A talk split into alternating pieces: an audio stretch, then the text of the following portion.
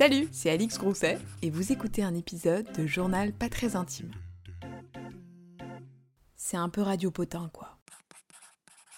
Je m'installe confortablement, je ne suis pas du tout dans mon environnement d'habitude, donc euh, j'ai écouté un peu le son, ça va, ça résonne un poil, parce qu'en fait je suis chez ma mère, parce que figurez-vous, ceux qui me suivent sur Insta, vous êtes au courant de cette histoire, que là j'ai entamé des gros travaux pour euh, trois mois et donc je délocalise chez ma mère pendant trois mois, ce qui m'arrange quand même grandement, mais ça pourra faire l'objet d'un podcast cette histoire de retourner chez ses parents ou chez sa mère, chez son père, enfin voilà, quand on est adulte. Parce qu'on grandit, que chacun a ses petites habitudes et que bah, c'est pas forcément évident sur une longue période comme ça quand c'est pas un week-end. Mais euh, bon, pour l'instant ça se passe très bien et en vrai, je vous dis ça, ma mère est méga chill. Je pense que c'est plutôt elle qui devrait faire le podcast parce que, entre nous, qui a ses petites habitudes de vieille personne? Ah, le voisin vient de rentrer chez lui.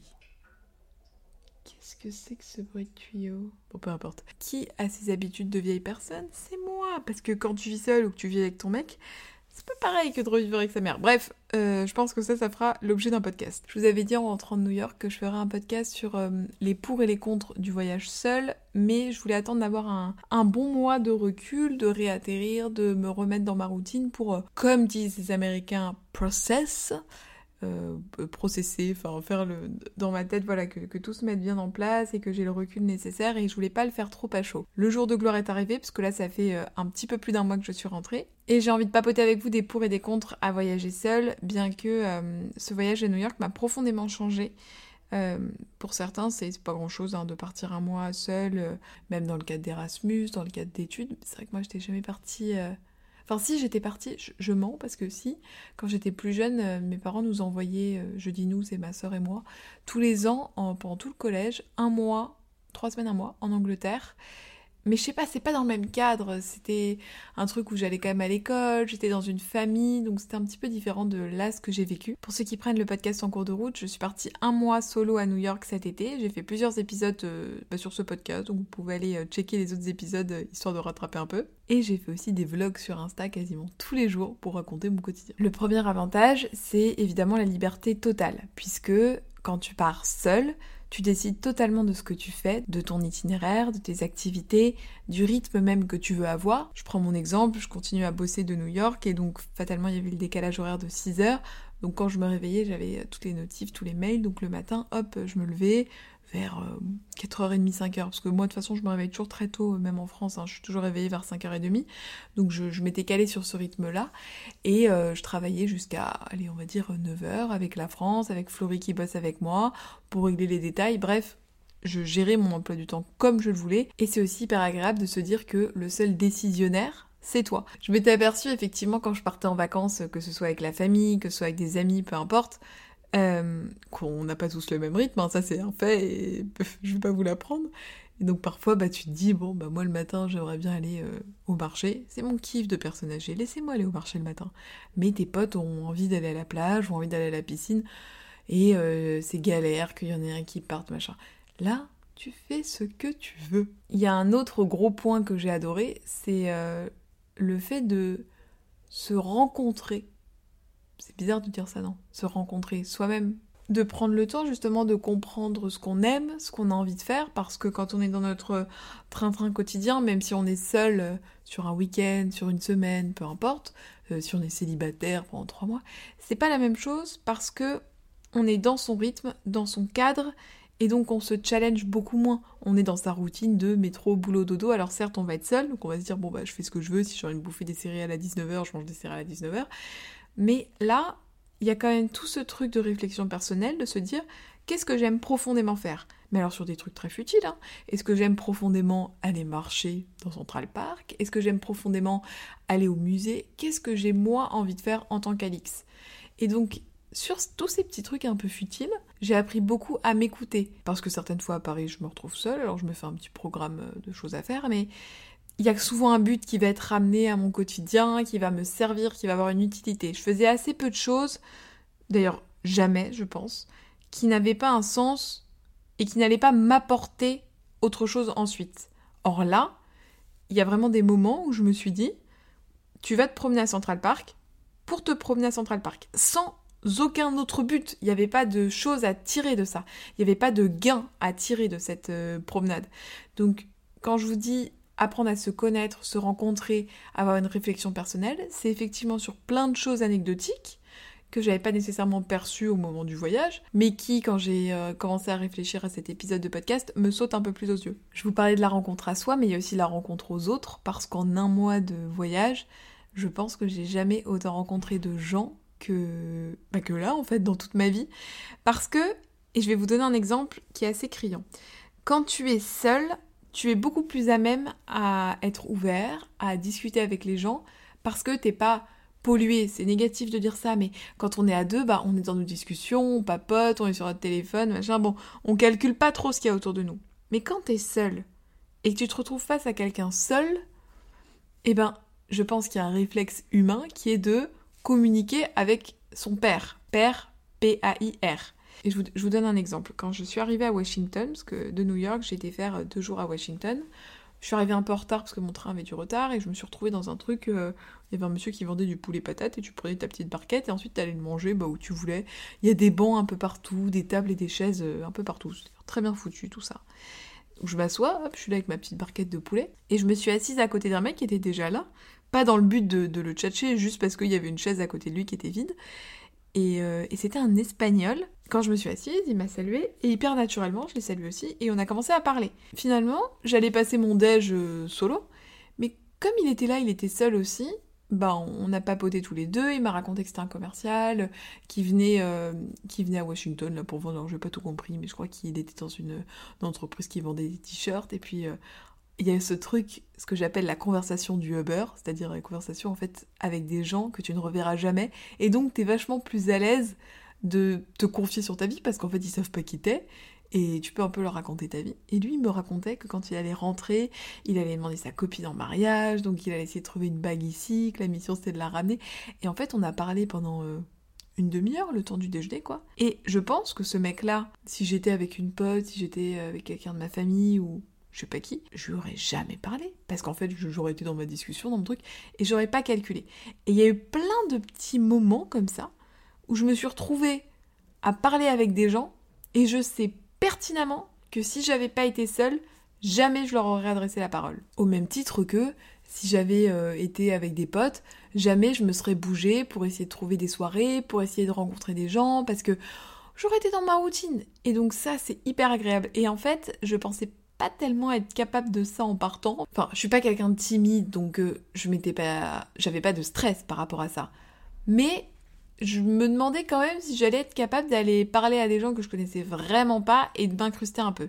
Je l'ai même pas conscientisé, ça s'est fait assez naturellement, donc je pense que l'être humain et le cerveau est plutôt bien fait et a tendance à aller vers les gens et euh, pour sociabiliser quoi. Sur le sujet des rencontres, j'avais fait un épisode de podcast sur comment se faire des amis à l'étranger et il y a juste un truc que j'ai développé et que je trouve intéressant ici, c'est que tu vis des émotions que tu ne vis pas dans ton quotidien parce que, et là je pense que c'est vraiment dû au fait de la notion de temporalité, c'est-à-dire que je savais que je restais un mois, donc que pendant un mois il fallait que je vive à fond, parce que tu sais que tu restes peu, tu vis les choses de façon beaucoup plus intense.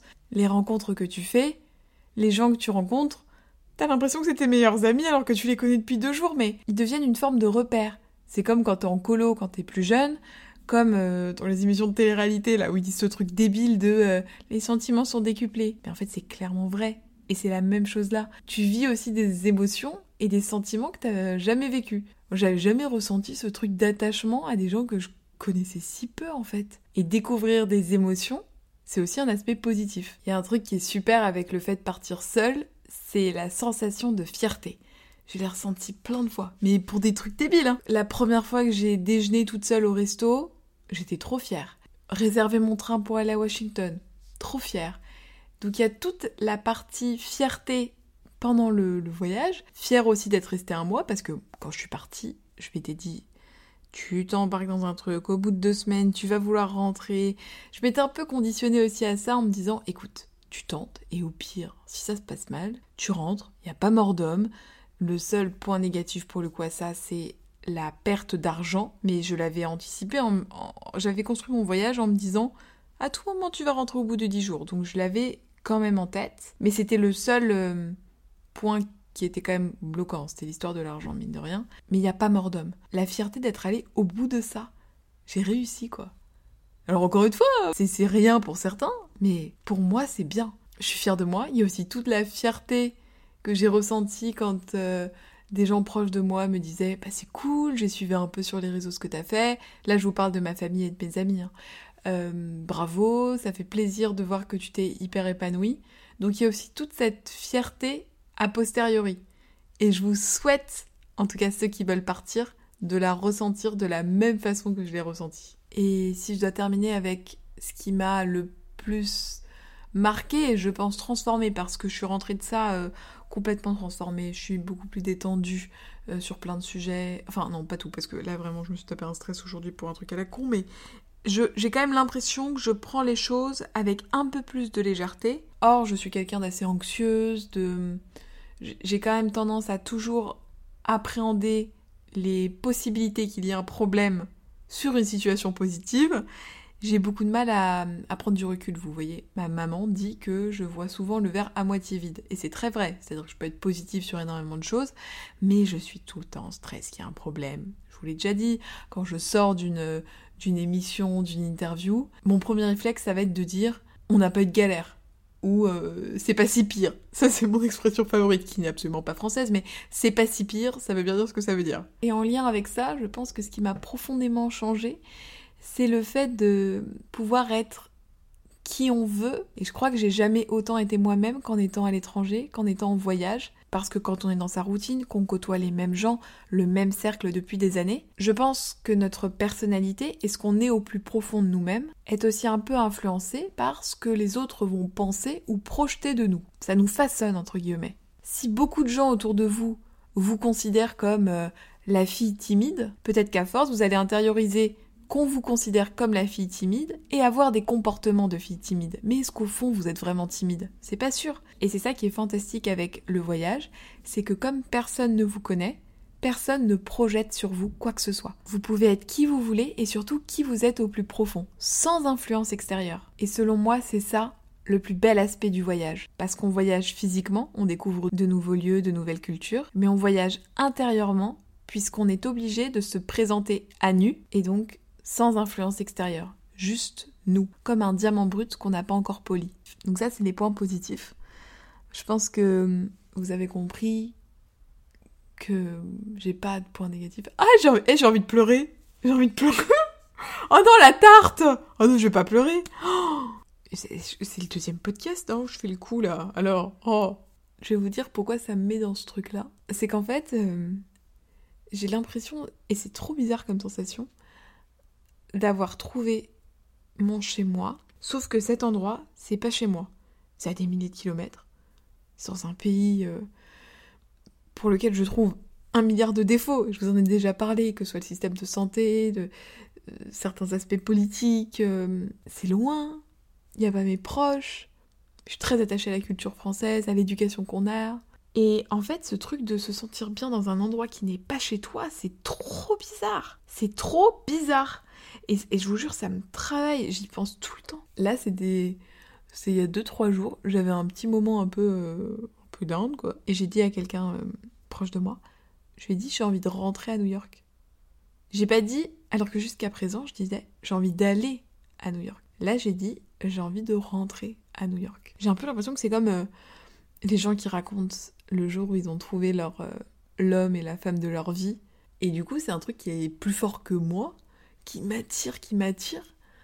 Donc, euh, bah, je, je, sais pas trop le gérer. En fait, j'ai pas de, j'ai pas d'issue à ça, hein, parce que finalement, je ne sais pas comment gérer ce problème. Mais je ressens ce truc au plus profond de moi, j'y pense tout le temps. Il n'y a pas un jour depuis que je suis rentrée où je ne pense pas à New York. Les côtés négatifs, alors pour moi, ils sont vraiment hyper minoritaires, mais encore une fois, c'est parce que j'ai vécu une super expérience, donc euh, effectivement, c'est peut-être un peu biaisé pour ça. Le premier que je pourrais donner, c'est le coût, parce que imaginons que vous payez, on va prendre un chiffre rond, votre chambre d'hôtel 1000 euros pour le séjour, bah, si vous êtes deux, ça fait diviser par deux, c'est quand même plus agréable.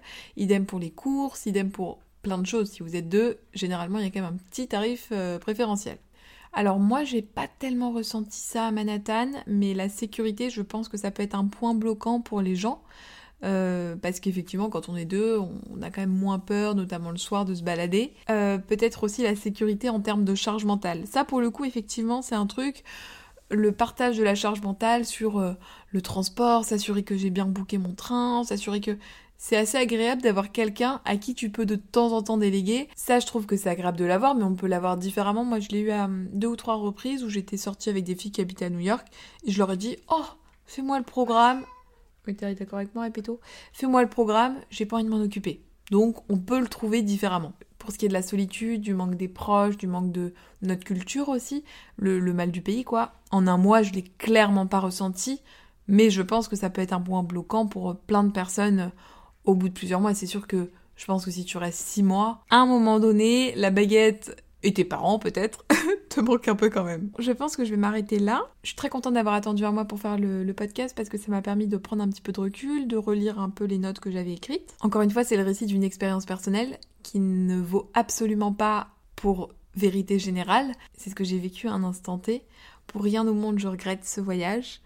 J'ai hâte de repartir. Je pense que je vais repartir l'été prochain de la même façon. J'aurais bien aimé repartir euh, dans l'année, mais avec le travail, c'est un petit peu compliqué de, pour le coup, partir euh, un mois comme ça, de planter tous les tournages. C'est clairement pas possible.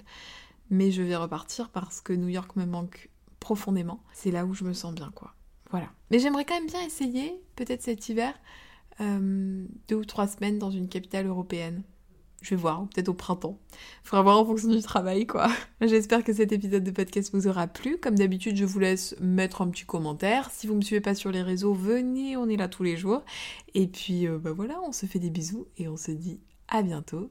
Ciao J'espère que cet épisode vous aura plu. Il y en a plein d'autres à découvrir sur mon podcast Alix Grousset. Si vous voulez soutenir le podcast et me soutenir gratuitement par la même occasion, vous pouvez mettre 5 étoiles au podcast et un commentaire sur votre plateforme d'écoute. Et quant à nous, on se retrouve sur les réseaux. Tous les liens sont dans la description du podcast. Bisous bisous 2. C'est la Grousset Touch au générique.